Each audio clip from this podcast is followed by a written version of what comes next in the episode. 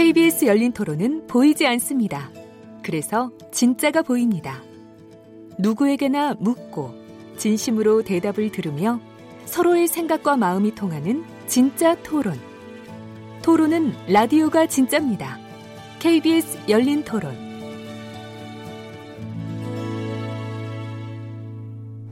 학교까지 포함하면 10시간은 넘게 하지 않을까. 부모님이 너 이렇게 하면 대학 못 간다. 어떡하려고 이러냐. 근데 우리나라가 대학 안 가면 사회에 진출하기 힘들다고들 하니까 고민은 많이 되는 것 같아요. 학교 생활에 너무 치이고 사느라 놀 거리 없다고 생각해요. 놀고 싶은 애들 많은데 그리고 저도 그렇고 근데 옆에 주위 애들 다 공부하고 어쩔 수 없이 따라야 되다 보니까 많이 힘들어요. 빨리 대학생 되고 싶다 이런 생각하죠. 학교가 보통 5시쯤 끝나서 학원은 갔다가 하면 한 12시, 1시쯤에 잠들곤 하니까 시험이 끝나고 잠깐 놀다가 이제 또 다시 수행평가랑 진로가 뚜렷하지 않은데 하고 싶은 게 무엇인지도 모른 채 내신 싸움이다 보니까 그게 너무 안타깝지 않나. 입시 제도 자체가 너무 생각하기를 유하는 게 아니라 그냥 무작정 암기만 하기를 유하는 것 같아서 이렇게 인재를 길러서 도움이 될 게 뭐가 있나 싶은 생각도 들고 입시 제도가 매년 바뀌는데 솔직히 바뀌어봤자 학생들 입장에서는 다 거기서 거기인 것 같고 사실 실질적인 변화는 하나도 없는 것 같거든요. 성적이 안 좋은 애들은 약간 선생님들이 처음부터 좀 노는 앤가 이런 생각 하시는 것 같고 공부를 좀 잘하면 확실히 조금 잘못해도 눈 감아 주시는 경우가 좀 있고 부유한 친구들이 대학 가기 더 쉽지 않나 이런 생각 을좀 종종 하는데 왜냐면 학생부 종합이라고 중간고사, 기말고사 점수 이런 걸 다 포함하고 평소 학교 생활 이런 걸 다 생활 기록부에 그런 걸 채우는 것 자체가 좀 부유한 친구들이 막 컨설팅 학원도 다니고 개인적으로 선생님들 붙여서 이렇게 하는 경우가 많아서 좀 확실히 그러면 유리할 것 같다는 생각은 전 했었어요. 집에서는 아무래도 마음 놓고 쉬지를 못하죠. 누워 있으면 공부하라고 그러고 개인적으로 느끼는 부담감은 뭔가 돈을 많이 투자하고 그러는데 학교나 학업이나 이런 거에다가 근데 좋은 결과 나오지 않았을 때 부모님에 대한 죄송하다는 그런 생각? 그런 것 때문에 엄청 부담감이 커요. 강요하는 공부가 아니라 자기가 진짜로 좋아하고 자기가 진짜로 하고 싶은 일에 대해서 자유롭게 배울 수 있는 교육 시스템이 조금만 더 활성화됐으면 하는 바람이 있습니다. 예, 이 청소년들의 목소리가 직접 나왔습니다. 그래서 아, 이 보고서 내용이 사실 또 청소년들, 아동들의 목소리를 반영한 거긴 합니다만, 이 직접 들으신 내용에 대해서 간단히 한번 또 얘기를 하면서 시작해 보도록 하죠. 아, 우리 패널 선생님들은 들으시면서 어떤 느낌이 좀 드셨던가요? 우리 이영애 교수님. 그러니까 이제 아이들이 아무래도 이제 이 학업 스트레스라든지 내가 정말 하고 싶은 거를 좀 하면 좋을 텐데 시간도 10시간씩 공부해야 되고 난 너무 힘들고 지금 그런 이야기들이어서 저는 사실 이런 이야기들은 임상에서는 굉장히 많이 들어왔던 네. 그런 이야기들이에요. 그런데 어, 아까 이제 그 책임지는 인간에 대한 것들 이야기했잖아요. 그리고 그 스카이캐슬 이야기하시면서 이 정준호 씨의 대사가 굉장히 우리의 가슴을 울리고, 그러니까 이런 것 그리고 지금 이야기하시는 그런 많은 내용들을 봤었을 때 그러면 뭐가 좀 부족해서 이렇게 많이들 가슴앓이를 하고 있을까? 어, 거기는 가장 중요한 것은 자율성의 훼손이다. 저는 음. 이제 그렇게 생각을 합니다. 그래서 그러니까 내가 스스로 뭔가 결정하고 책임을 지는 것들이 이제 자율성이라고 하는 것이 기초가 되어야지 이루어지는 것들인데요. 이제 그냥 목표는 하나예요. 그러니까 그걸 통해서 그리고 또 직업의 다양성이나 이런 거 나중에 또 돈을 많이 벌고 성공할 수 있다라고 하는 이 구멍은 너무 작은데 거기에 모두가 다 이제 들어가려고 하다 보니 어, 지금 조금 참으면 나중에 큰 떡을 먹을 수 있거든? 이런 걸로 지금 개개인이 가지고 있는 자율성이라든지 책임지게 하는 조절 능력을 키워주지를 않고 예. 일단 달리자! 이렇게 음. 하다 보니 그래서 지금 다 이렇게 모두가 다 어, 이렇게 어려운 심리적으로도 이렇게 어려운 지금의 이런 호소들이 지금 있는 것이 아닌가. 그래서 사실은 정말 이론적으로 이상적으로 이야기하자면 자율성이 보장이 된다고 하면 공부도 놀이가 될 수도 있거든요. 예. 사실은. 그런데 그게 개인의 의견이 다 말살된 상태에서 해야 된다는 당위성만 주어지다 보니 이게 이제 노동이 예. 돼버리는 예. 거예요. 그래서 어, 제가 상담을 할 때 이제 아이들이 와가지고 청소년 아이들 와서 이렇게 이야기할 때 네 꿈이 뭐니? 그러면 정말 기가 막힌 이야기들을 했습니다. 그래서 꿈이 뭐니? 그러면은 지금 아마 아마 지금 학생 금방 이야기할 수 있을 것 같은데요. 제가 만났던 많은 아이들은 다 뭐라고 했냐면 엄마한테 물어보세요였어요. 예, 이거는 아주 전형적으로 예. 자율성이나 자기주도성이 훼손된 아이들에게 나올 수 있는 답입니다. 예. 그러면 이제 이런 얘기가 나와요. 10시간 공부하고 너무 힘들고 음. 뭐 지금 어쩌고 저쩌고 이런 이야기들이 나올 수밖에 없다. 저는 음. 이제 그렇게 생각이 좀 듭니다. 예. 네. 아빠한테는 안 물어보더라고요. 아, 아버님은 아니시더라고요. 다 어머니에게 예. 물어보라고. 그, 우리 그럼 박소민 학생께 제가 줄게요. 그, 뭐, 그 일단 지금 나온 얘기의 핵심들이 대부분 학업 스트레스, 좀 더 정확히 말하면 이제 원하지 않는 공부를 강요받아서 해야 되는 그런 스트레스, 그리고 그것에 시간이 굉장히 과도해 보이는 그런 측면들 이런 건데 어떤가요? 실제로 그 조사하는 과정에서 보였던 실태들 이런 거 좀 소개시켜 주시죠. 어, 일단 어, 저희가 했던 주제가 총 다섯 개의 주제로 소주제로 나눠서 했거든요. 보고서를 보시면 아시겠듯이 어, 건강, 휴식, 여가 예. 부분으로 해서 아까 말씀하셨던 놀권리나 실권리들이 보장이 되지 않고 아동이 그냥 강압적으로 공부만 하게 된다는 음. 부분이 있었고 두 번째는 어, 시민적 권리와 자유로 공부를 해야 한다는 어떤 의무감 때문에 그리고 공부를 해야 한다는 어른들의 인식 때문에 집회 참여나 대자보 부착과 같은 어떤 시민적 권리를 누릴 수 있는 기회들에서 박탈된다. 혹은 어, 성적 순으로 반장이나 전교 임원들을 선출하기 때문에 자기가 하고 싶어도 그런 일들을 참여하지 못한다라는 내용을 담았고요. 공교육 부분에서는 어, 어, 아동 그 공교육에 부족하기 때문에 어떤 어떻게 보면 부족한 부분이 많아서 과도한 사교육으로 이루어지고 그런 것들이 어떻게 보면 미, 사회적으로 취약계층 인 학생들이 그런 교육의 기회에서 멀어진다. 뭐 이런 다양한 부분들을 담았고 교육 격차에서는 아, 아, 교육 격차에서는 이 그 부분들 담았고요. 입시 제도에서는 이제 입시 제도들이 어떤 학생들의 개성이나 어떤 꿈에 대해 음, 꿈을 고려하지 않고 오직 어떤 평준화된 성적이나 어, 그런 수치적인 자료들만 의존해서 입시 제도를 하기 때문에 학생들의 개성이 어, 벗어나고 있다라는 얘기를 담고 있어요. 예. 어, 실제로도 제가 오늘 아침에도 제가 친구 고민을 들어주고 있었는데 제 친구는 미술 쪽으로 진학을 하고 싶어 하는 친구거든요. 어, 무대에서 무대에 있는 어떤 무대 미술 무대 미술을 이렇게 공부하고 싶다. 그래서 어, 사람들은 공부하라고 뭐 수능 공부해야지 뭐 이런 부분들을 친구들에게 많이 친구에게 얘기를 하지만 그 친구는 나는 내가 하고 싶은 미술을 할 거다 하면서 똑 부러지게 얘기하면서 자기 미술 공부를 하고 포트폴리오를 만들고 있는 친구예요. 근데 그 친구가 오늘 저한테 자존감이 떨어진다면서 얘기를 했어요. 어, 다른 애들은 다 열심히 뭔가를 하고 있는 것 같은데 나는 잘 하고 있는 건지 잘 모르겠다. 내가 미술을 공부한다고 포트폴리오를 하고 있지만 사실 내가 하고 있는 게 맞는지 모르겠다. 이런 얘기를 많이 하더라고요. 아무래도 사회적인 인식이 약간 교육이나 어떤 수능 성적 혹은 뭐 내신 등급에만 중요시 여기고 뭔가 자신이 하고 싶은 공부를 하려고 하고 실제로 정말 열심히 노력하고 있는데도 그 노력들이 인정받지 못하고 있는 게 사실 너무 안타까워서 오늘 아침에도 그 얘기를 들으면서 조금 많이 슬펐어요. 예. 어, 지금 뭐 전반적인 내용을 또 한번 소개를 해주신 셈인데요. 어, 그 중에서 이제 그 학업 스트레스 문제를 먼저 그러면 함께 이제 우리 전문가 선생님들하고 또 얘기를 해보면, 어, 어, 그 우리 정병수 국장님이 이렇게 같이 조사를 하거나 좀 지원해 주시는 과정에서 아마 같이 또 지켜보셨을 텐데, 이렇게 학업 스트레스 같은 것들이 학생들 또는 아동들로부터 어, 상당히 만연해 있다라고 좀 많이 느껴지시던가요? 음, 네. 아무래도 어, 학업 스트레스라고 하는 것이 이 교육 전반에서 가장 중요하게 생각하는 것이 학업과 성적에 대한 부분이어서 이것은 공부를 뭐 열심히 하냐, 열심히 하지 않냐, 잘하냐, 못하냐 그 차원이 아니라 그냥 내가 하던 안 하던 그것과 상관없이 느껴지는 막연한 불안감 사실은 그런 불안감을 계속 사회가 조성하는 것이 아닌가. 지금 말씀하신 것처럼 친구가 미술을 하고 싶어 하는데 마치 아무것도 안 하는 것처럼 느껴지게 되는 그런 사회적 분위기가 그런 스트레스도 가중하는 것 같고 실질적으로 뭐 시간적으로도 그렇고 그 다음에 어떤 우선순위를 정함에 있어서도 학업과 관련된 부분이 많기 때문에 그러면서 오는 그 어떤 압박감, 스트레스 이런 건 사실은 많이들 이야기를 음. 하고 있습니다. 예.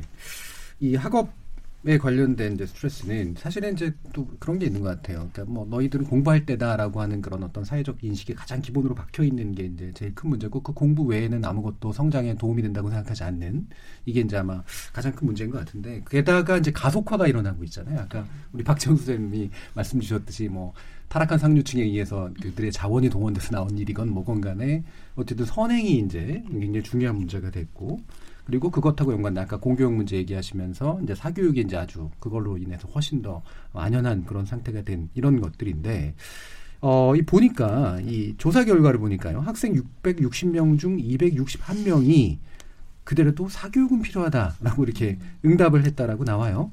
그래서 한편으로는 학습은 스트레스다 하면서도 그래도 사교육은 필요하다라고 하는 약간의 모순적이어 보이는 이런 답변들이 나오는 이유는 뭘까요? 박수민 학생. 사실 저도 사교육을 경험한 학생이기 때문에 그 부분에 대해서 제 경험을 이렇게 말씀드리자면 어, 일단 어, 아무래도 성적 순으로 뭔가 어떤 인식이 박혀 있잖아요. 공부 공부를 정말 하면 좋을 텐데 성적으로만 그런 모든 것들을 판단하고 그러다 보니까 좋은 성적을 받기 위해서 친구들이 노력을 하게 되는 거죠. 그래서 그런 부분들에 있어서 경쟁적인 어떤 어, 분위기를 만들기 때문에 거기서 살아남으려고 어쩔 수 없이 사교육을 택하는 사람들이 많은 것 같고요. 그리고 음, 또 뭐가 있을까? 그러니까 필요하다는 게 하고 싶다라기보단 그래도 그것이 나한테는 필수적이거나 어쨌든 없으면 안 될 것 같다 이런 생각 쪽에 가까운 네, 건가요? 사실 만약에 분위기가 음. 그렇게 된다면 음. 공교육이 정말 잘 이루어지고 음. 정말 배워야 할 것들을 그 나이에 맞게 배우고 경쟁적인 사회를 이루다기보다는 정말 다 같이 뭔가 성인이 되기 전에 준폐에 필요해야 하고 뭐 알아야 될 그런 많은 지식들을 미리 공부하는 게 학교고 초중고에서 우리가 배워야 할 것들이잖아요. 근데 그런 것들을 만약에 정말 잘 배우고 있다면 학교육이 굳이 필요하지 않다고 생각하거든요. 예. 근데 만약 학교 분위기가 경쟁적으로 변하고 학생들을 그렇게 성적순으로 줄 세우게 된다면 학생들도 어쩔 수 없이 떨어지지 않기 위해서 자기들도 어떤 교육 어떤 성, 성, 경쟁적인 분위기에 자기 살아남기 위해서 사교육을 어쩔 수 없이 택하는 게 가장 큰 음. 문제라고 생각하고 공교육에서도 그런 분위기 때문에 더 상황이 악화돼서 너희 다 학원에서 배웠지 이러고 또 음. 제대로 수업을 안 한다던가 또 그런 식의 분위기에 변질되면 다시 사교육은 더 많이 일어나게 되고 그럼 어쩔 수 없이 문제가 더더 커지게 되는 게 가장 큰 문제라고 생각해요. 음. 그러니까 사실은 이제 우리가 공, 공교육 문제는 또 좀 이따 얘기하겠습니다만 공교육 사교육이 그 자체로 사교육이 악마라서 대립되는 거라기보다는 사교육이 굳이 안 필요한 상황이 필요한데도 불구하고 이제 그게 필요하게 된 거. 그다음에 말씀처럼 이제 사교육이 그것을 학업을 더 많이 하도록 만드는 어떤 주범이 되고 있다라고 하는 거, 뭐 이런 식의 요인들이 좀 복합적으로 되어 있는 것 같은데 불안감도 상당히 큰 것 같고요. 박정훈 선생님은 아마 이, 이 부분을 직접적으로 또 이제 보시고 아까도 아까 언급을 또 좀 해주셨는데 어떻게 보시나요? 그 공연장 패러독스라는 말이 있잖아요. 음. 음, 뭐 경원을 보러 갔는데 앞 사람이 일어나요. 네. 뒷사람은 자동적으로 일어날 수밖에 없죠. 예, 우리나라가 지금 그런 상황이라고 보거든요. 다 같이 앉으면 되거든요. 예. 근데 이제 앉기 싫은 사람이 있는 거예요. 음. 결국 이제 그 사람들이 주도하는 어떤 소수가 주도하는 그런 이 무한 경쟁 분위기의 문제인데 그 아까 이제 방송에서 음, 학생들의 목소리를 들으면서 저는 아 정말 이 구조적인 문제에 대한 우리 사회의 이해가 정말 중요 절실하다 이런 생각을 했어요. 왜냐하면 우리나라 공교육과 사교육의 관계는요 전 세계에 유례가 없습니다. 에, 사교육은 전 세계적으로 존재하는 그런 예. 이제 일종의 어떻게 보면 공교육의 보완제로서 역할을 하는 에, 그런 경우인데 우리나라는 이제 박소민 학생이 가슴 아프게 지적한 것처럼 사교육의 어떤 그런 영향력이 공교육을 교란하는 그렇죠. 예, 이제 이런 상황까지 왔습니다. 그러다 보니까 학생들의 삶의 고통을 결정하는 가장 중요한 이제 과잉 학습 노동의 구조적인 문제가 있는 거예요. 뭐냐? 학교 수업에도 제대로 배우지 않아요. 예. 예, 아이들의 이제 생활 실태를 조사해 보면은요. 소민 학생도 학생이면 가장 오랜 시간을 어디서 보내요? 학교. 예, 수업 시간이죠. 예, 수업 시간에 별로 배우는 게 없어요. 음, 그러면서 결국 이제 사교육을 어쩔 수밖에 할 수 없는. 근데 묘하게도 제가 연구를 해보면 사교육과 공교육에 two track이 있지 않습니까? 예. 이게 서로 보완하는 관계가 아니에요. 경쟁. 예, 예. 경쟁하면서 서로의 효과를 상쇄시키는. 상쇄시키는. 예, 이러면서 이제 불가피하게 그런 구조 속에서 아, 모든 학생들이 불안감에 사로잡힐 수밖에 없도록 하는데 저는 그래서 여기서 이제 이런 문제가 중요한 것 같아요. 이게 이제 아, 우리 사회 욕망이라든지 입시제도의 문제라든지 많은 걸로 얘기를 하는데 저는 어, 우리나라 사교육에 대해서 좀 더 비판적으로 접근할 필요가 있다. 음. 말 그대로 이런 거거든요. 아무도 교통 질서를 지키지 않아요. 누구도 제한 속도를 지키지 않습니다. 음. 아, 결국 사교육이 그걸 유발하는 거죠. 그렇다면 이것은 공적인 질서의 회복이라는 차원에서 말 그대로 동시에 모든 사람이 앉을 수는 없지만 일단 앉으려고 하는 사람이 마음이 많다면 그들의 마음을 모아가지고 질서를 회복시키는 노력들이 선행돼야 된다. 사실은 이제 뭐 아실지 모르겠지만 에, 공교육 정상화법이라는 게 이미 예. 에, 통과가 됐거든요. 근데 안타깝게도 그 내용을 보면은요. 공교육은 규제를 받아요. 공교육에서는 선행학습을 할 수 없습니다. 음, 그렇습니다. 예. 예, 그렇지만 사교육은 예, 아주 제한적인 제약밖에 안 받거든요. 선행학습 상품에 대한 홍보만 못하게 돼 있어요. 예, 이런 이제 어떻게 보면 어, 우리 현실을 우리가 어떻게 볼 거냐의 문제인데 저는 이 지점에서 어, 이번 이제 인권 보고서나 이런 걸 통해서 좀 더 깊게 들여다보면서 모든 학생들이 좀 안심할 수 있는 그런 구조를 먼저 만들어내고 나서 그 다음에 이제 뭐 학부모들의 욕망이라든지 또는 학생들의 자율성 이런 것들을 이렇게 접근하는 것이 순서에 맞지 않느냐라는 생각을 계속 하고 있습니다. 예. 네, 제가 그냥 잠깐 한마디 저는 이제 좀 예, 심리치료자이니까요. 심리치료적인 입장에서 그러니까 마음을 좀 들여다보는 음. 입장에서 좀 말씀을 좀 드린다고 하면 사실 제도를 바꾼다고 하는 거는 굉장히 많은 시간과 노력이 이제 필요한 부분이죠. 그렇긴 한데 어, 그러면 왜 이렇게 아이들이 다 부당한 걸 알면서도 사교육에 대한 것들을 왜 이렇게 지지하는가? 거기에는 사실 우리 마음에 아, 이, 이 우리 발달 과정에 있어서요. 저는 제가 그 많이 만났던 정말 수없이 많은 아이들을 만났었거든요. 근데 그 아이들 중에 그 어느 아이 한 명도 선생님 저는 공부를 안 해서 제 인생을 망쳐버릴 거예요라고 말한 아이는 한 명도 없었어요. 네. 예, 그리고 또 자기는 뭔가 열심히 해서 뭔가를 이루고자 하는 욕구들을 계속 이야기를 했었습니다. 그러니까 이거는 뭐냐면 이, 이 시기의 발달 욕구라는 것 자체가 뭔가 열심히 해서 훌륭한 사람이 되고자 하는 어떤 주도성이나 이런 것들을 보장받기를 원하는 게 있어요. 예. 그러니까 이 부분을 어떻게 하면 좀 더 건강한 힘으로 우리가 좀 결집시켜 줄 거냐의 문제가 필요한 것 같아요. 사교육을 뭘 없애고 제한하고 이런 것도 물론 중요한 부분이긴 하지만 모든 아이들이 이런 것들 을 통해서 정말 내가 원하는 정말 건, 훌륭한, 그러니까 훌륭하다고 하는 건 사람마다 다 정의가 다르겠죠. 근데 어, 이렇게 뭔가 내가 꿈꾸는 정말 좋은 사람이 되고 싶어 해요. 누구도 자기 인생을 망치고 싶어 하지 않습니다. 그러니까 이 어떤 이 욕구들을 좀 건강하게 어떻게 사회에서 만들어주고 인식을 전환시킬 것이냐. 그러니까 이런 부분들을 우리가 좀 같이 고민해야 되지 않을까. 음. 뭐 이런 생각을 합니다. 그렇죠. 네, 그런 모순적인 행동 자체가 사실은 바탕에 있는 어떤 네, 네. 자연스러운 발달 단계에서 나오는 네, 네. 네, 그런 심리일 네. 테니까요. 그럼 한 가지 제가 또 여쭐 게. 어, 이게 우리가 스카이캐슬이 준 이제 충격 같은 것도 그런 것 같은데 이게 이대로 가다는 우리 다 망한다. 네. 어, 이런 난리가 난다라는 어떤 경계를 하게 만든 측면도 있잖아요. 네, 그러니까 네. 근데 단지 아이들은 저, 저 때는 뭐 3당 사락, 뭐 4당 오락 이런 거 할. 텐데. 그렇죠. 그런 얘기가 있었죠. 근데 그게 너무나 당연하게 이제 이 시기에는 네, 그랬었는데 네. 이게 실제로 이 스트레스가 그냥 단지 겪어야 될 스트레스가 아니라 네. 인간을 파괴할 수 있고 음, 음. 실제로 그 주변까지 파괴할 수 있다라는 그런 어떤 인식이 필요할 것 같거든요. 실제로 네. 임상이나 이런 거 네, 해보시면서 네. 그런 것들 많이 보시지 않나요? 그러니까 이제 제가 상담을 맨 처음에 시작했을 때는요, 아이들이 학교에서 공부가 멍해졌어요, 뭐 수업이 진행이 안 돼요, 음. 이런 걸로 오는 게 초등학교 어, 어린아이 같은 경우 초등학교 한 4학년이었어요.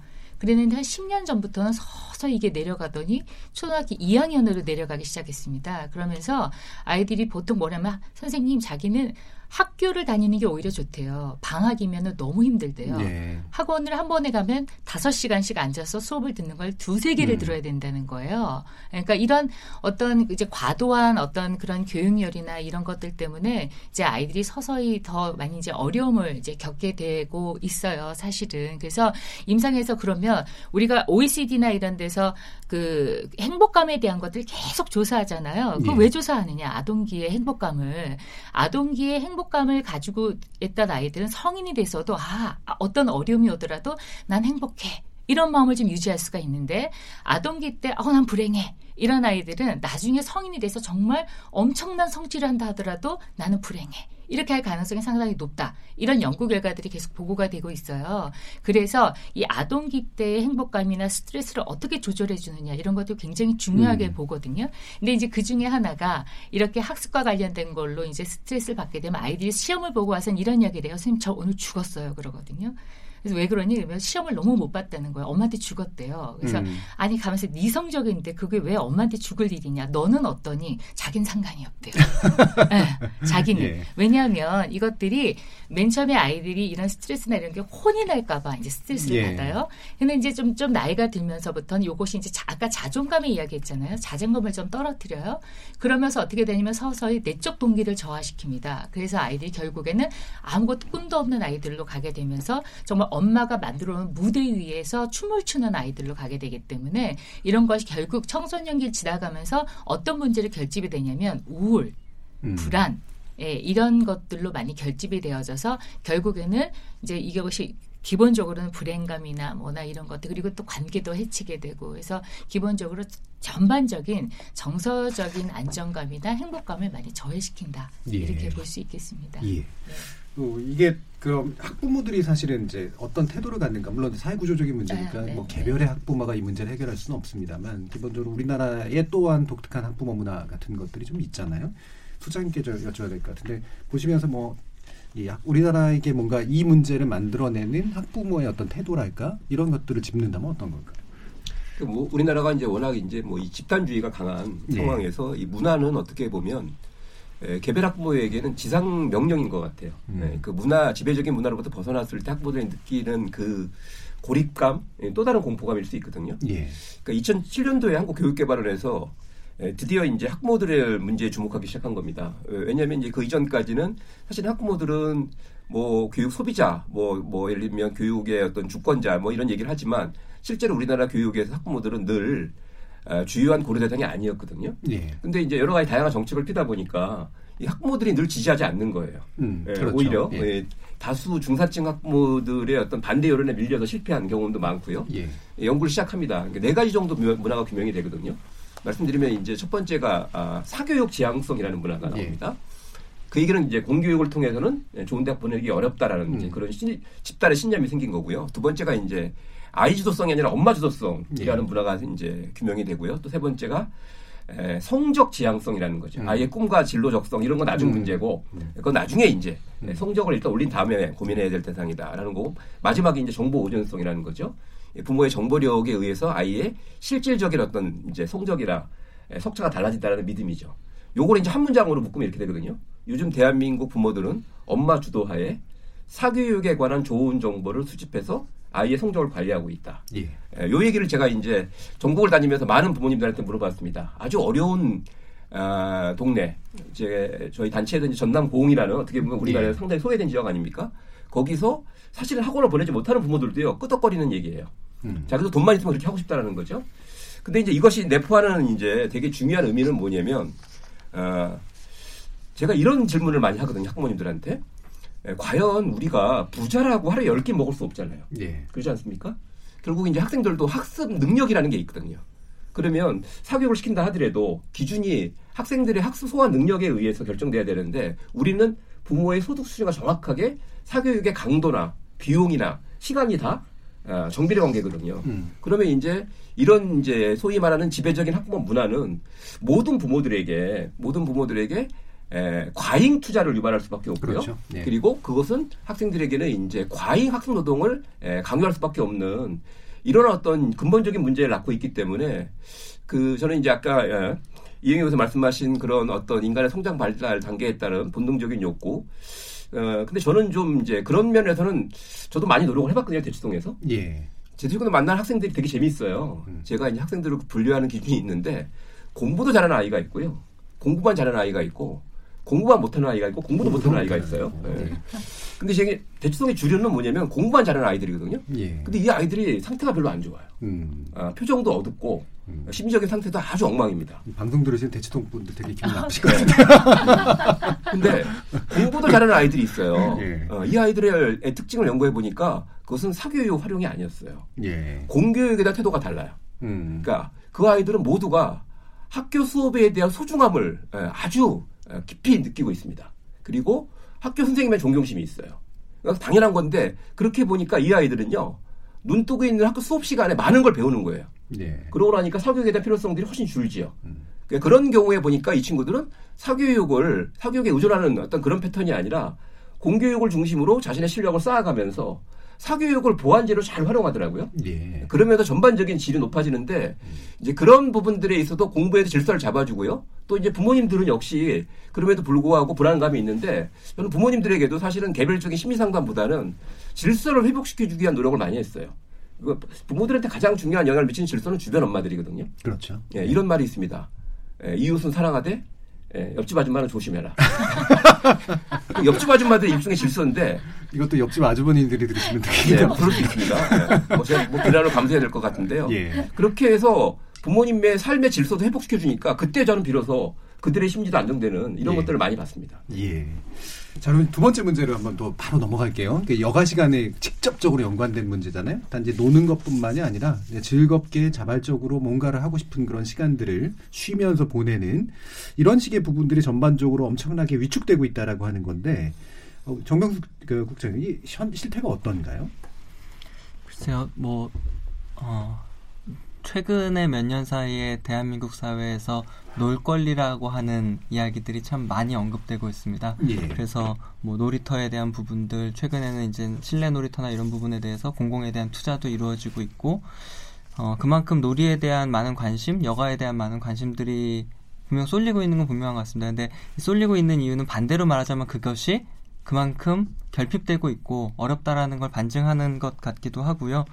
근데 이제 그런 부분들이 유독 어 아동들의 현실에서 중요하게 여겨지는 이유는 결국은 시간의 우선순위를 스스로 결정하지 못하고 있는 부분들 그래서 과도한 학습 시간이 맞는 것도 맞, 맞다는 것도 있지만 직접 조사한 당사자들의 이야기를 나중에 말씀해 주시겠지만 제일 중요하다는 것중 하나가 어른들의 생각이 바뀌었으면 좋겠다거든요. 예.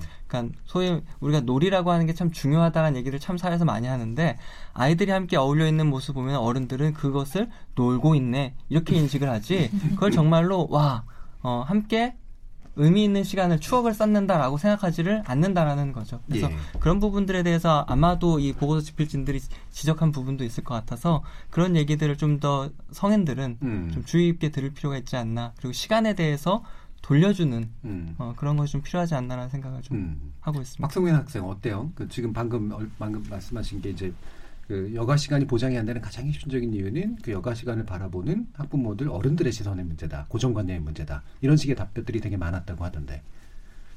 어, 사실인 것 같아요. 왜냐하면 음. 어, 학생들이 물론 공부를 할 때도 있지만 친구들끼리 뭔가 얘기를 하는 것도 굉장히 많거든요. 근데 그런 얘기가 정말 영양가 없는 내용이라기보다는 친구니까 공감할 수 있는 문제가 있는 거고 친구니까 좀 마음 놓고 털어놓고 얘기할 수 있는 부분들도 있는 거잖아요. 그래서 그런 뭐 얘기를 하는데도 시간을 쏟을 수 있고 아니면 정말 공부를 하다가 스트레스를 푸는 데 있어서 자신만의 어떤 방법이 있을 수 있는 거고 친구들과 시간을 보내는 게 어떻게 보면 더 더 뭔가 학습 능, 그 효율성을 높일 수 있는 방법일 수도 있는 건데 그런 부분을 뭔가 고려하지 않고 뭔가 그 시간에 빨리 공부를 하던지 왜 이 쓸데없는 일 놀거나 쓸데없는 일만 하냐 예. 이런 식의 인식이 되면 친구 친구들도 학생들도 어, 놀 시간이 없거나 논다고 하더라도 뭔가 자책감 죄책감을 갖고 죄책감. 음. 놀게 될 거니까 그런 부분들이 해결이 되면 음. 자연스럽게 그 문제도 잘 해결될 수 있지 않을까 생각해요. 음. 이영애 교수님 스스로 이제 부모이기도 네. 하시고 그다음에 또 학부모님도 많이 보실 거 아니에요. 네, 이런 네. 식의 시각들을 많이 보시겠죠. 아, 당연하죠. 예. 어머님도 오셔가지고 이제 그리고 제가 뭐, 뭐 이렇게 지하철 타고 어떻게 좀 이동할 때 보면 어머님들 다 전화 통화를 어떻게 하고 계시냐면, 음 그래 이제 수학해. 어, 아이고. 그리고 그래, 영어 학원 가라 그랬지. 그만 음. 놀라고 했지. 하고 이제 목소리가 점점 이제 높아. 너무 진짜 같으세요. 네, 어, 네. 이게 높아지시거든요. 예. 근데 제가 이제 저는 이제 심리치료자로서 여기 바- 청취하고 계시는 많은 분들께 그럼 공부를 잘할 수 있게 하는 스트레스를 좀 덜 받으면서 공부를 좀 잘할 수 있게 하는 그런 비법이 뭘까? 음. 예, 그거를 좀 소개를 좀 해드리면 인식의 변화가 좀 생기면서 놀이라고 하는 걸 좀 자연스럽게 받아들일 수 있지 않을까 하는 생각이 드는데요.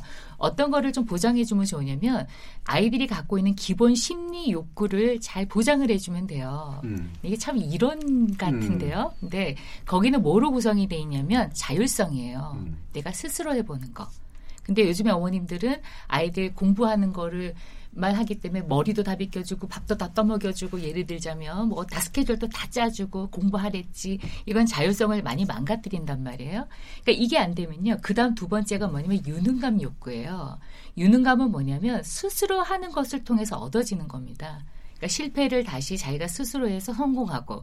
그러니까 이게 어머님들께 이런 이야기를 좀 해드리면 어머님들 아 그런가 하시는데 이게 뇌 발달하고 사실 상당히 관련이 예. 많거든요. 그러니까 이 우리의 뇌는 내가 스스로 해보고 성공할 때 이게 더 촉진된다 이렇게 알려져 있어요. 뇌과학자들이 요즘 계속 연구를 하면서 그러니까 학생들이 지금 폰트도 다 정하고 뭔가 이렇게 해서 이 책자도 나오고 지금 이런 것들이 뭐 어떤 것들을 많이 증진시키냐면 유능감을 증진시키는 거예요. 그럼 이것이 이제 아이들에게 있어서는 우리 학생, 우리 모든 사람에게는 적금이 되어지는 겁니다.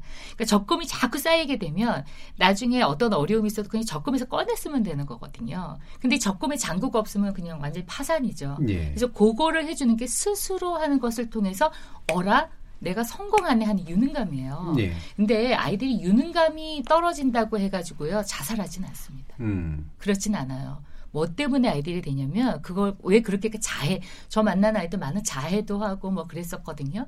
왜 거기까지 가느냐 그거는 관계가 깨져 있기 때문에 그래요. 예. 그래서 세 번째 심리 욕구는 관계성입니다. 음. 근데 이 관계는 부모님이 아이에 대해서 어, 이 아이가 좀 아까 제가 말씀드린 것처럼 이 아이는 자기 인생을 망치려고 놀려고 작정한 애가 아니야 이렇게 좀 음. 믿어주시는 거죠. 음. 예, 그리고 이 아이는 어쨌건 자기 길을 잘 가려고 굉장히 열심히 뭔가 성취하려고 하는 욕구가 있는 아이야라는 그런 믿음을 갖고 아이의 어떤 관계를 잘 맺어주시면 성적이 좀 떨어져도 좀 견뎌주시면 그것을 통해서 자율성과 유능감이라는 걸 회복이 되면서 이것이 뭐하고 연결이 되냐면요. 내적 동기하고 연결이 돼요. 그래서 아 내가 해야 되겠구나. 이게 내적 동기거든요. 예. 그러니까 이 부분을 어떻게 우리가 살려줘야 되느냐인데 이것이 이렇게 가기에는 아까 우리 소장님께서 말씀하신 것처럼 구조적인 문제, 또 옆집 아주머니는 조심해라는 이 집단의 문제, 음. 뭐 이런 것들이 이제 계속 겹치게 되다 보니 이게 이제 어머님들이 아무리 이런 신념을 가진다 하더라도 이거를 무소히 풀, 뿔처럼 혼자 가기는 어려우신 거죠. 그래서 예. 이런 것들이 좀 교육이 됐으면 좋겠다 하는 생각이 많이 듭니다. 그래서 이게 뇌발달이라든지 심리욕구가 어떻게 해결되었을 때 진짜 아이들이 내적 동기가 아무리 외적 동기로 움직이는 거는요 한계가 있기 때문에 아이들이 보통 중2 고2 때 아이들이 많이 무너져요. 이 외적 동기로 움직이는 아이들은. 근데 내적 동기가 있는 네. 아이들은 어쨌건 스트레스가 있어도 자기 길을 가게, 가게 되거든요. 그래서 이런 부분들을 물론 시스템을 사회 시스템을 바꾼다는 건 많은 시간과 노력이 좀 필요합니다.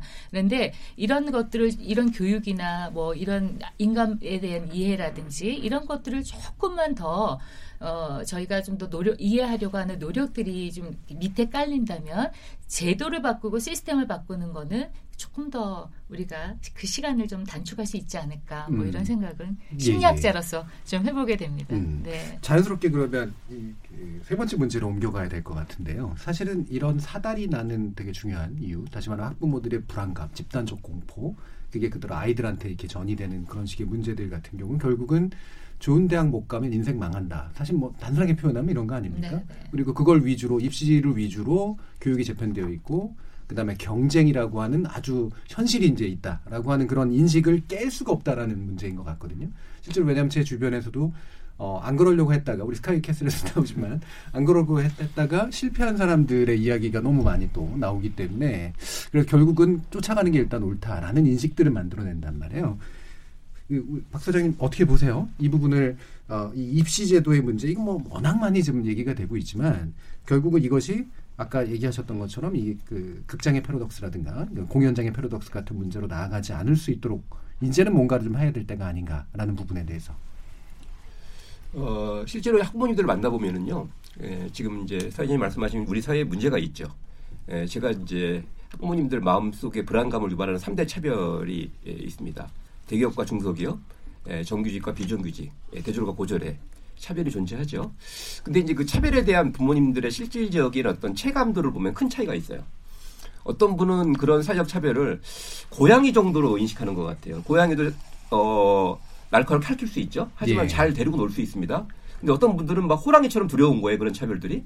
또 반대로 어떤 분은 완전히 그런 차별이 괴물처럼 완전히 이 부모의 심리 상태를 완전히 집어삼키고 있는 예, 이런 경우도 이제 종종 봅니다. 결국 많은 분들이 예, 우리 교육의 문제를 이제 좀 더 잘 살기 위한 노력이라고 보는데 요즘 부모들은 반대거든요. 예, 낙오 공포라고 보통 얘기합니다. 음. 예, 잘 살기 위한 게 아니라 어떻게 해서든지 버틸 수 있도록 하는 예, 최소한의 장치로서 교육을 생각을 합니다. 그러면서 결국은 이제 에, 이 낙오 공포 상태 또는 에, 이런 상태에서 부모들하고 얘기를 해보면 이분들의 생각이요 터널 시야라는 말이 있지 않습니까? 터널 시야라는. 네네 네. 너무 좁아졌어요. 예. 그리고 어, 조급해집니다. 그러니까 제가 너무 신기한 게 뭐냐면 가끔 이제 학부모님들하고 저도 상담을 많이 했는데 에, 아이 교육 문제 갖고 얘기를 하면 너무 어리석은 음. 아주 어린아이처럼 생각도 짧고요. 음. 예, 공포감이라는 것이 그렇죠. 결국은 예. 아, 이분의 이성을 마비시켰다는 생각이 드는데 예를 들면 이제 화제가 바뀌어가지고요. 음. 예를 들면 제가 취약한 재테크 이런 걸 물어보면은요 너무나 뛰어난 분들이거든요. 예. 예. 결국 이제 이런 것들이 단순히 어떤 개인의 문제로 볼 수는 없고 결과적으로 이제 근데 결국 그것을 입시제도의 문제를 해결할 수 있을까? 음. 어, 저는 거기에 좀 쉽게 동의가 안 되는 거예요. 그 제도가 문제가 있어서 그것만 해결한다고 될 문제는 아닌 거죠. 그렇죠. 네. 결국 저는 그래서 이제 학부모들의 집단 감정이라는 걸 좀 보거든요. 음. 이게 뭐 적절한 비유를 쓸지 모르겠지만 히틀러라는 한 독재자가 그 독일 국민 전체를 반태, 반유태인 감정으로 몰고 가지 않았습니까? 예. 저는 그런 것처럼 지금 현재 우리 현실에서 학부모님들과 함께 정말 얘기해야 될 것은 뭐냐면 우리 교육 모두가 얘기해야 될 게 뭐냐면 예, 뭔가 이 입시 전쟁이라는 것은 제도를 떠나서 아, 학부모들이 집단적으로 저는 요즘 우리나라 입시는 이건 아이들 사이의 경쟁이 아니라 학부모들 사이에 벌어지는 아, 이, 이 대리 전쟁이라고 보거든요. 그리고 사교육은 거기에 군수물자를 제공하는 무기를 제공하는 예. 예, 이런 기본적인 구조에 대한 음. 뭔가 사회적인 어떤 그런 인식 그리고 그 속에서 같이 고민할 수밖에 없는 구조에서 벗어나기 위한 어떤 우리 사회적인 노력이 무엇일까에 대한 그런 토론이나 아, 논의가 먼저 합의가 먼저 선행되고 나서 그렇다면 그런 것들을 촉진시키기 위해서 우리는 무엇을 해야 될 것인가 말씀하신 이영희 교수님 말씀하신 부모 교육도 필요할 수 있고요 또 입시제도 개선도 필요할 수 있고 어, 여러 가지 이제 교실의 변화도 필요할 수 있는데 지금은 제가 볼 적에는 오리무중 갈팡질팡 음. 음, 그러면서 결국 본질적인 문제에 도달하지 못하는 어, 그런 상황이 아닌가라는 안타까움이 있습니다. 예. 그 박소연 학생 어떠세요? 현장에서 실제로 당사자니까 어, 제가, 저희가 며칠 전에도 그 대학 그제 입시제도 관련된 문제 얘기 나눴는데 학생 생활 종합 평가라든가 이런 거 학종 문제, 뭐 수시 정시 문제 이런 거 지금 이제 막 마주하고 있는 문제잖아요. 이 학종 같은 것이 이제 비교과를 통해서 뭔가 아이들의 희망과 적성에 맞는 것들을 키우고 그게 대학에 돌아가는데 도움이 되도록 하겠다라고 하는 것에 대해서 어, 긍정적으로 보는 분들도 있고 아닌 분들도 있거든요. 당사자 입장에서는 어떻게 느끼고 있나요? 음, 사실, 어, 뭔가 그 취지 자체는 괜찮은 것 같기도 해요. 왜냐면, 예. 어, 수능은 어떻게 보면 평준화된 시험이고, 국어, 수학 이런 기본적인 걸 하고 있지만, 그 외에도 아동이 뭔가 자발적으로 한 활동들이 있다거나, 자기네 진로를 위해서 스스로 탐색한 활동들이 있- 있고, 그런 부분에서 얻고 성장한 부분들이 있다면, 그것 역시 고려됐을 때 뭔가 좋을 수 있지만, 그게 만약 뭔가 어떤 상류층의 학생들에게만 어, 그런 돈으로 그런 기회들을 어, 더 쉽게 얻을 수 있고 그렇기 때문에 더 어떤 차별이 이루어진다는 점에서는 학총의 문제도 분명 있다고 생각해요. 음. 근데 아까 그 소장님께서 음. 말씀하셨을 때 그 학생 그 학, 학부모들의 인식이 좀 너무 어, 시- 문제가 많아서 음. 단순히 제도를 바꾸는 것만으로는 문제 해결이 안 되고 인식을 바꾸는 게 더 이렇게 바, 바, 어, 급하다고 말씀해 음. 주셨는데 사실 지금 당장 이런 상황에서 인식을 바꾸려는 노력이 소용이 없을 거라고 생각해요. 예. 왜냐하면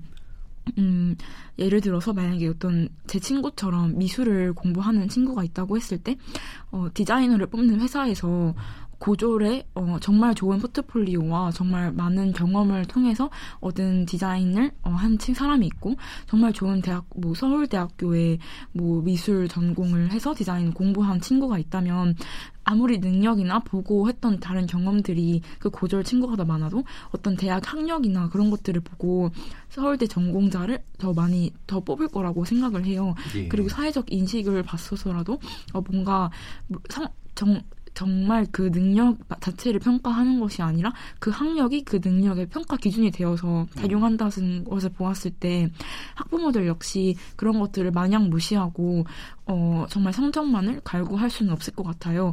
왜냐하면 그런 부분들이 대충 되었을 때, 아, 그러면 좋은 대학을 가야겠구나. 좋은 대학을 가려면 수능을 잘 봐야겠구나. 수능을 잘 보려면 사교육이 필요하겠구나. 이런 식으로 이루어지다 보니까 단순히, 아, 이, 이런 과도한 어, 인식은 문제예요. 이러고 그거를 해결해야 한다고 한다면 그것은 잘 해결되지 않을 거라고 생각해요. 예. 그러니까, 어, 대학이나 혹은 입시 제도에서 추구하는 목표를 달리하거나 아니면 아, 성적 성적만으로 평가하기보다는 정말 학생 내면이 어떻게 성장하였고 정말 성인이 되어서 자신이 원하는 공부를 할 준비가 되어 있는지 그런 것들을 평가할 수 있는 어떤 좋은 제도들이나 좋은 방법들이 마련되어 되, 었을 때 학생, 어, 학부모들의 인식 혹은 어른들의 인식도 같이 자연스럽게 변화할 수 있기 때문에 마냥 하나의 하나가 더 급하다 이렇게는 쉽게 평가할 수는 음. 없을 것 같아요.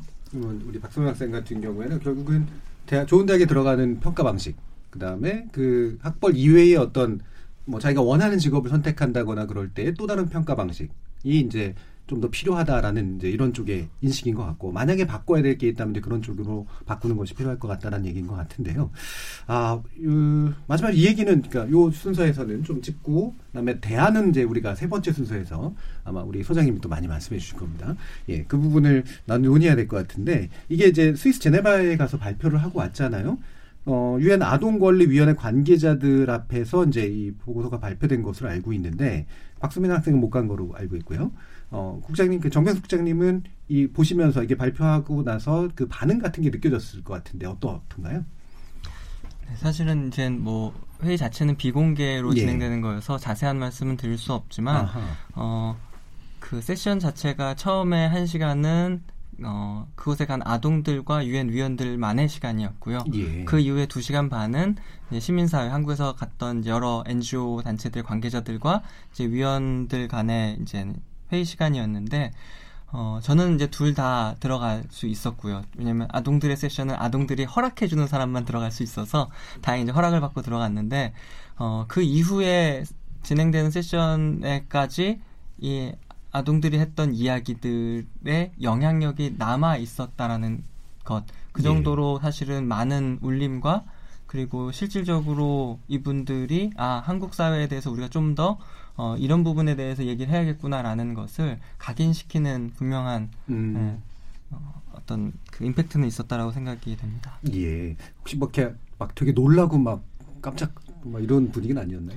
사실 그 전날에 예. 그 제네바에 있는 유니세프 본부 분들한테 가서 먼저 이제 음. 일종의 어, 설명을 해주고 왔으니까 이제 브리핑 예. 같은 걸 했는데 사실 그 자리에서는 어, 눈물을 흘리시는 분들도 있었고요. 어, 예. 그러니까 어떻게 밤 10시까지 음. 그러니까 아, 그 아침 일찍부터 밤 10시까지 어떻게 학교에 있을 수 있고 어떻게 계속 공부를 할 수 있느냐라는 그 사실 자체 때문에 음. 사실 되게 힘들어하고 그것 때문에 이제 아동들이 가져온 그 메시지에 귀를 기울이고 힘을 실어주고 사실 그런 부분도 있었고요. 예. 이게 또 이 방송 들으시는 분들은 괜히 이거 들고 가가지고 나라 방지시키냐 뭐 이런 식의 얘기도 냉소적인 얘기도 하실 수도 있을 것 같긴 한데 되게 중요한 일이잖아요. 그러니까 어떤 의미가 있다고 보시나요? 그리고 앞으로 어떤 작업이 더 진행될 건가요? 어, 네, 사실은 2월에 다녀온 회의는 음. 사전 심의고 본 음. 심의는 9월에 있습니다. 예. 그래서 9월에는 정부 대표단이 음. 제네바에 가서 유엔 위원들과 함께 정부와 유엔 사이에 이제 회의가 진행이 되고요. 그 회의 결과를 바탕으로 유엔에서 한국 사회, 한국 정부의 권고 사항을 내게 음, 됩니다. 음, 예. 그럼 그 권고 사항을 앞으로 뭐 짧게는 5년에서 7년 동안 정부가 이제 이행을 하게 되는 부분인데요. 사실은 이게 이제 어느 정도 의미가 있냐라고 했을 때 어, 최근에 이제 그 한국 사회에도 많이 보도가 됐는데 가장 최근에 심의를 마친 나라가 일본입니다. 예. 근데 일본에서 얼마 전에 어떤 사건이 있었냐면은 한 아동이 학교에서 어 아동 학대나 이런 것 때문에 가정에서 아동 학대 힘들어한다라는 거를 이제 얘기를 했어요. 그랬더니 이제 당연히 조사가 들어갔죠. 그때 그 부모님이 아 난 그런 적 없다. 도대체 어디를 근거로 하냐 해서 노발대발 했다고 하더라고요. 예. 그랬더니 실수로 이분들이 아동이 써낸 것을 카피해서 그 음. 그 부모한테 보여준 거예요. 아이고. 그랬더니 며칠 후에 이 아이가 음. 학교에 나오지 못했고 결국 음. 사망한 걸로 발견이 됐어요. 예. 그래서 지금 일본 사회가 난리가 났거든요. 예. 근데 그 일이 유엔 아동권리위원회에 알려졌고 그래서 유엔 아동권리위원회에서 권고를 강하게 했고 음. 지금은 이제 그 내각 자체에서 이 문제에 대해 심각성을 인지하고 정부 차원에서 대책을 수립하고 뭐 최근에 이제 그 도쿄에서는 이제 부모에 의한 체벌도 금지하는 조례를 지금 만들고 이제 이런 움직임들이 일어나는 거죠. 이런 음. 것처럼 어찌 됐던 간에 이게 뭐 법적 강제력은 없지만 유엔에서 내는 권고가 하지만 분명 우리 사회에도 이런 부분에 대해서 우리를 한번 돌아볼 수 있게 하고 그리고 사실 수많은 대책들 우리가 지금 얘기하고 문제점을 얘기하고 있지만 그 안에서 당사자인 학생들, 아동들이 어, 시민으로 음. 한 사람의 인간으로 그 인간다움을 찾아가는 그 과정들이 이, 이렇게 마련되고 제시되고 있다라는 것 이런 두 가지가 대외적으로도 그렇고 대내적으로 좀 의미가 있지 않을까 예. 기대를 하고 있습니다. 그렇겠네요. 그러니까 이게 그러면 결국은 유엔이라고 하는 또 틀을 통해서 한국 정부가 어, 단순히 교육제도나 입시제도의 문제가 아니라 아동과 청소년의 인권에 관점에서 뭔가 대안을 마련하는 그런 계기가 어, 또 제공될 것 같습니다. 네. 그럼 여기까지 얘기 나누고요. 잠시 쉬었다가 인터뷰 이어가도록 하겠습니다. 지금 여러분께서는 KBS 열린 토론 진행자 정준희와 함께하고 계십니다.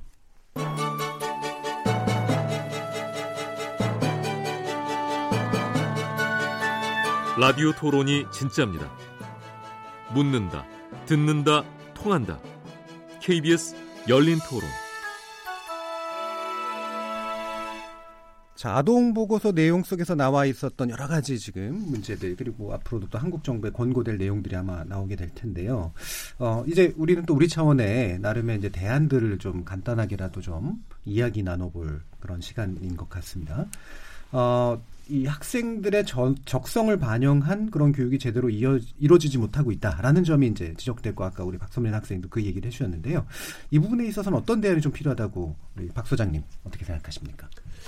어, 앞에 그 소민 학생 얘기 중에 에, 학벌 효과에 대한 그런 가슴 아픈 지적이 있었습니다. 근데 지금 사실 실제로 노동시장, 취업시장의 변화는 아주 빠르게 진행되고 있어요. 어, 대기업들도 사실은 이전처럼 그렇게 여유가 없습니다. 에, 생존 경쟁 치열하죠.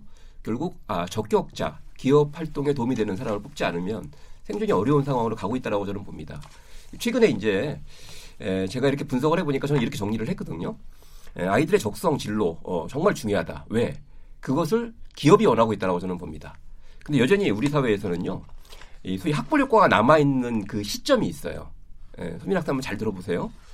에, 예를 들면 어떤 기업에서 신입사원을 뽑을 때 있지 않습니까? 그때는 그 사람을 일을 시켜본 경험이 없죠. 그 사람의 진로 적성 알 수가 없죠. 학벌밖에 볼 수가 없는 거예요. 근데 지금 이제 우리나라의 신입사원들이 빠르게 줄고 있거든요. 대부분의 경우 경력사원을 뽑습니다. 경력사원을 뽑게 되면 일반적인 기업에서는요 학벌을 거의 보지 않기 시작했어요. 예. 결국 평판주의라는 에, 새로운 방식으로 그러니까 그 사람을 실제 있는 그대로 보려고 노력합니다. 아, 또 하나 저는 이제 학종에 대한 얘기도 좀 잠깐 말씀드리자면 보통 이제 우리가 서점에 가면 주식 투자하는 비법, 부동산 투자하는 방법, 부자 되는 법 이런 책 쓰는 사람들이 있죠. 그 사람들이 진짜 전문가일까요?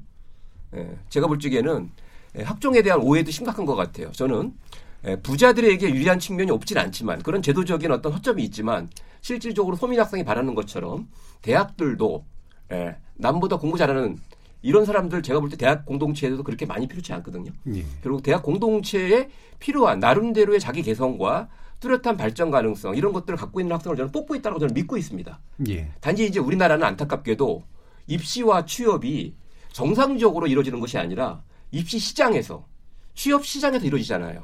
그럼 거기에는요 이 시장의 논리가 개입되는 겁니다. 음. 예, 주식을 해서 돈을 보고 싶은 사람들의 욕망을 자극해서 주식 투자 비법을 파는 사람들이 나오는 거죠. 학종이라는 것을 이용해서 돈을 벌고 싶은 예, 사교육 업자들이 학종을 왜곡하는 정보가 나오는 겁니다. 근데 안타깝게도 여전히 우리나라에는 사회적 질서에 혼란을 일으키는 사익을 위해서 어, 뭔가 이렇게 여러 가지 입시제도라든지 취업시장 이런 쪽에서 지나치게 이 시장의 논리가 지배적으로 예. 에, 국민이나 학부모들을 지배하면서 진실과 다른 것들을 믿게 되는 이제 이런 구조가 매우 심각한 문제가 아닌가라는 생각이 들어서 저는 그런 부분에 대한 뭔가 우리 사회에 좀 접근이 정말 필요하다 이런 생각이 듭니다. 예. 그럼 그 부분, 그, 뭐, 이건 사교육하고도 연결된 부분입니다만, 시장의 논리에 의해서 왜곡되는 영역. 네. 이거를 예를 들면 예전에 전두환 정부 시절처럼 막 무조건 못하게 막고 이러면 또 이제 당장 또 이제 그 소비자의 선택을 못하게 한다든가 이런 얘기들이 나올 텐데 아까 뭐 선행교육에 관련된 것도 규제가 공교육의 외로 쏠린다라든가 이런 식의 문제들 이런 네. 역설을 좀 해결하기 위한 시장을 좀 제어하기 위한 네. 어떤 제도적 대안이랄까요 이런 것들이 좀 있을 수 있나요? 이미 어, 모든 학, 구- 국민들 대부분의 학부모들이 그 시장의 논리에 적극적인 가담자가 됐어요. 예. 네, 스스로 그렇죠. 거절할 수 예. 없습니다. 결국 이제 공교육 정상화라는 얘기가 너무 공하게 들리는 시점이 된 거죠. 그러니까요. 네, 저는 이렇게 생각합니다. 우리나라의 모든 교육 정책과 자원, 노력들을 학교 교실에 쏟아부어야 된다라고 아, 생각합니다. 자원을. 네, 음. 네, 혁신학교가 아니라 혁신 예. 교실을 만들어서 예. 많은 중산층 특히 학부모들이 음. 어 교실이 달라졌네. 음. 그리고 그 교실에도 우리 아이가 충분히 배우고 성장하고 있네. 거기서 충분히 입시가 준비가 가능하겠네라는 아, 그런 신뢰 회복이 저는 우선이라고 보고요. 예. 그러면 이제 그걸 보고 국민들은 지지를 할 거예요. 음. 근데 만약에 이제 교실의 변화가 아닌 예를 들면 입시 제도라든지 에, 또는 기타 다른 정책의 변화를 가지고는 그 주체가 공교육이잖아요. 예. 이미 신뢰를 잃었거든요. 예. 누가 지지를 하겠습니까?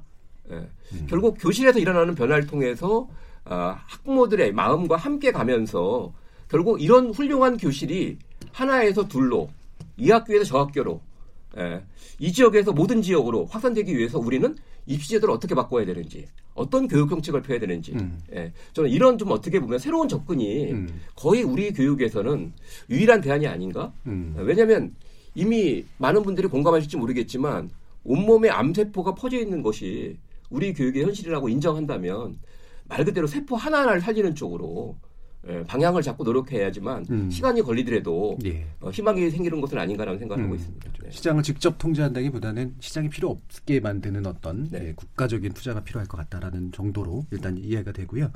어, 우리 이영애 교수님께도 여쭤봐야 될 것 같은데 네네. 뭐 제도까지도 고민하시면서 네네. 심리, 아까 심리 문제도 또 얘기하셨고요. 예. 네네. 어떤 그러니까- 대안이 필요할까요? 그러니까 우리가 뭐 어떤 변화가 있었을 때는 음. 심리만 갖고도 안 되고 제도만 갖고도 안 돼. 제도를 아무리 바꿔도 그걸 음. 이용하는 사람은 인간이기 때문에요. 그렇죠. 인간이 바뀌지 않으면 그 제도라고 하는 거는 또 악용이 될 수밖에 없죠. 그래서 이런 부분들이 다 어쨌건 어, 이, 함께, 함께 잘 이 움직여질 수 있도록 이제 도와주는 것들이 필요한데요. 사실은 임상 현장에서도 보면은요, 예전에는 이 아이들을 유학을 일찍 보낸 조기 유학이 굉장히 붐일 때가 있었어요. 그랬죠. 그래서 다 보내고 했는데 지금은 어떤 현상이냐면요. 슬금슬금 역 유학이 미국으로, 지금 예. 다시 지금 붐이거든요.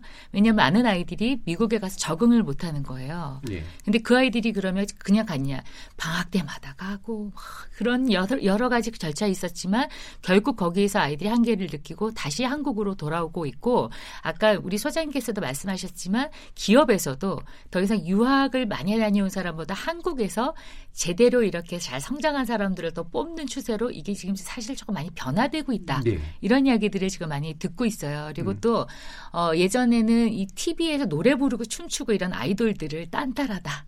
아, 그래가지고 공부는 안 하고 어, 이렇게 했는데 지금은 모두가 다 선망의 직업이 되고 있는 이유는 뭐냐면 이런 것들이 이후에 이들의 삶을 삶의 질을 보장해 준다라고 생각하기 때문에 그렇습니다. 이게 시장 논리일 수도 있겠죠. 예. 그래서 공부 말고 공부로 해서 이루어지는 어떤 그런 그 직업 말고도 내가 나의 삶의 질이 보장이 될 수 있는 어떤 그런 좀 다양한 다양한 직업군이라든지 이런 인식들이 어쨌건 좀 더 많아져야 되는데 이거는 좀 우리가 어쨌건 시간이라고 하는 거를 갑자기 싹 바꿀 수는 없잖아요. 그렇죠? 근데 우리 한국은 어 다른 나라보다는 이 성장 속도가 굉장히 빨라서 네. 변화가 굉장히 빠른 어, 나라이죠. 그래서 역, 그래서 dynamic Korea. 그래서 굉장히 역동적이긴 하지만 그러다 보니 체계나 이런 거는 막 앞서가는데 우리의 마음이나 그러니까 이- 우리의 인식이 그만큼 아직 못 쫓아가고 있는 것도 사실이에요. 그래서 요것이 좀 맞닿을 수 있는 시간이라고 하는 것들이 필요한데 그 중에 저는 어쨌건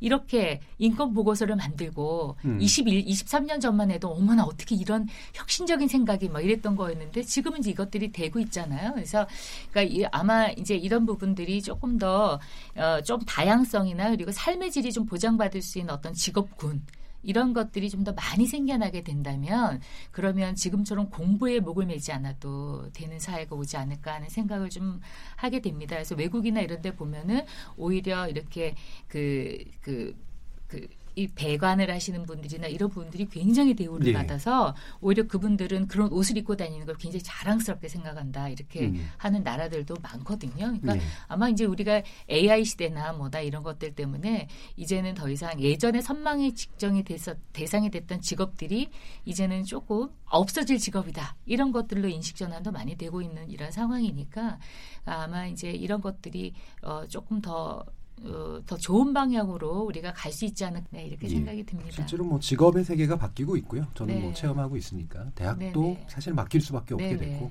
그래서 이 세상이 그냥 그렇게 고정되어 있는 것이 아니다라는 예, 예, 그런 생각들을 아마 하면 좋을 것 같고요. 우리 정병숙 부장님 그 인권의 문제, 아동 인권의 문제에서 굉장히 중요한 이제 일들을 하신 건데 나름의 어떤 제안하고 싶으신 바 이런 게 있다면 어떤 걸까요? 네, 저희는 음, 사실 이런 기회들이 더 많아졌으면 하는 바람입니다. 그러니까 이런 기회라고 하면은 결국은 당사자들의 목소리가 들려지고 그 목소리에 적절한 비중을 부여하는 의사결정이 이루어지는 것인데 사실은 어 국내에서 교육과 관련하여서 또 진로와 관련하여서 다들 당사자인 학생들, 아동들, 청소년들에게 선택을 거의 뭐 강요하는 거죠.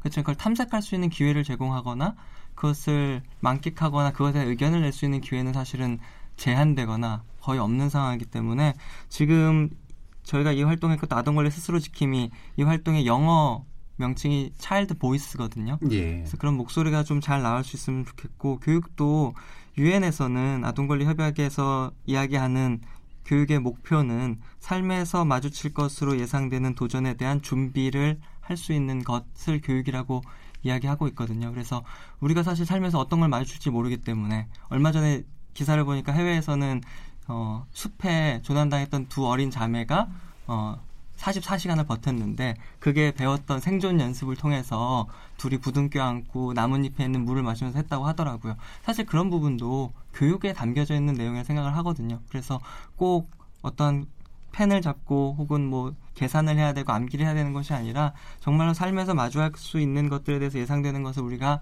나누는 것이 다 교육이다라는 그런 인식 그리고 교육의 주체가 정말 당사자인 학생이라면은 그들의 목소리를 듣고 적절하게 비중을 부여한 의사결정이 이루어지도록 하는 제도, 그러니까 입시제도, 교육제도 이것이 변화되는 것도 중요하겠지만 그 변화의 과정에서 그것이 없다면은 결국은 본질적 그러니까 이런 인식의 싸움에서 학부모의 인식에 대한 것을 도전할 수 있고 직면할 수 있고 이겨낼 수 있는 것은 다른 학부모가 아니라 바로 당사자인 그들의 자녀이고 학생들이라고 생각하거든요. 아동들이라고 생각하고. 그래서 그들이 직접 이런 목소리를 낼 수 있는 기회를 자꾸 만들려고 하는 것이 저희들의 어, 가지고 있는 목표고요. 그래서 함께 해준, 지금까지 함께 해준 분들도 너무 감사하지만 앞으로 이런 일들이 더 제도화되고 어, 전국 각지에서 교실에서 어, 유치원에서 고등학교에서 대학교에서 좀 이루어졌으면 하는 바람이 있습니다. 예. 되게 중요한 일을 한 우리 박소민 학생 그리고 당장인데 당사자고 또 그것을 볼 어른이 될 박세현 학생이 보기에 대표적으로 어떤 얘기를 하고 싶으신가요? 어, 저도 마찬가지로 아동의 목소리를 음. 존중해주는 형식으로 인식이 바뀌어야 된다고 생각해요. 왜냐하면 교육 제도나 입시 제도 이런 것들도 결국엔 다 아동이 주체가 되는 거고 아동이 가장 큰 영향을 받고 있는 건데 막상 교육 제도에 대한 아동의 의견을 묻고 있지 않은 게 네. 현실이잖아요. 그래서 이러한 기회뿐만 아니라 음, 어떤 어, 제도를 만든다든지 아니면 정책을 만들 때에도 아동이 직접 의견을 표명할 수 있고 또그 아동의 의견이 잘 존중되고 반영될 수 있는 그런 자리가 어, 많이 마련되어야 한다고 생각해요. 예. 어, 한 저희 제가 얼마 전에도 기자회견에 참석해서 이 보고서에 대한 내용을 전달했었는데 이 기자회견이 나고 나서 이제 기사가 많이 올라왔었어요. 근데 예. 그 기사에 많은 댓글에 어, 좋은 댓글도 있었고 저희의 활동을 응원해 주시는 분들도 있었지만 안 좋은 댓글도 있었거든요. 뭐 예를 들어 저희가 어 1인 저뭐 1인 아, 성인은 주 52시간 노동제라는 제도로 뭐 노동 시간을 뭔가 보장해주고 그러고 있는데 사실상 아동의 학습 시간이 성인 노동 시간보다 더 길다 이런 내용을 말한 적이 있었는데 어 우리는 일하는 거 너네는 방, 방에 앉아서 공부만 하는 건데 왜 그렇게 힘들다고 투정 부리냐? 이런 말이라든지 아니면 너네 공부해서 좋은 인생 살라고 우리가 돈 벌고 많은 걸 제공해주고 있는데 어왜 투정 부리냐? 이런 식인 답 어, 댓글들이 굉장히 많았어요. 근데 사실 저희가 그런 말을 하면서 얘기하고 싶었던 부분들은 결국엔 아동이 원해, 원치 않는 과도한 학습 시간으로 고통받고 있다는 걸 얘기하고 싶었던 건데 그 부분은 전혀 고려하지 않고 그냥 어, 뭔가 아동의 의견이라고 무시하는 것 같다는 느낌이 많이 들었거든요. 예. 근데 그와 반대로 또 저희가 발간회를 이 보고서를 만들고 나서 발간회를 열었을 때 많은 성인분들도 참여해 주셨는데 그분들께서는 또 저희의 말 저희의 의견과 보고서 내용을 굉장히 주의 깊게 들어주시고 또 이에 대한 피드백도 많이 주셨거든요. 그래서 그러한 분들처럼 어, 많은 성인분들이 또 정책 입안 어, 뭐 정책을 만드시는 분들도 아동의 의견을 좀 더 존중하고 또잘 어, 바, 반영해 주시면 어, 아동에게 조금 더 유익하고 도움이 되는 제도를 만들 수 있을 것 같다고 생각하고 예. 또 그런 자리를 그런 의견을 많이 들을 수 있는 자리도 많이 마련되었으면 좋을 예. 것 같아요. 듣는 척은 하지만 사실 아동은 발언의 목소리가 없죠. 상당히 많은 부분에서. 예, 지금 되게 중요한 이야기인 것 같습니다. 예, 그 KBS 열린 토론 오늘은 인물 토론 시간으로 꾸며 봤습니다. 자, 이제 모두 토론을 마칠 시간인데요. 한국 아동 보고서를 집필한 박소민 학생과 청소년들이 느낀 한국 교육의 현실 여기에 대한 또 전문가들의 의견 모두 같이 잘 나눠봤습니다. 함께해 주신 박재원 아름다운 배움 소장, 이영애 숙명여대 심리치료대학원 교수, 정병수 국제아동인권센터 국장 이 세 분께도 감사드리고요. 박성민 학생께도 감사드립니다. 모두들 수고 많으셨습니다. 안녕히 가십시오. 네, 감사합니다. 네, 고맙습니다. 청취자 여러분은 오늘 토론 어떻게 들으셨나요? 한 주간 열린 토론 임시 진행자로 여러분께 인사드렸었는데요. 어, 저는 패널로 한 두어 번 나왔습니다만 확실히 또 진행자의 시각에서 보는 시선은 또 다른 것 같습니다. 아, 모쪼록 품격 있는 토론, 상대를 존중하는 토론, 깊이 있는 토론, 그리고 단순한 균형을 넘어선 공론에 이르는 그런 토론이 앞으로 진행될 수 있기를 기원하고 바람하지 않겠습니다. KBS 열린 토론 진행자 정준이었습니다. 감사합니다.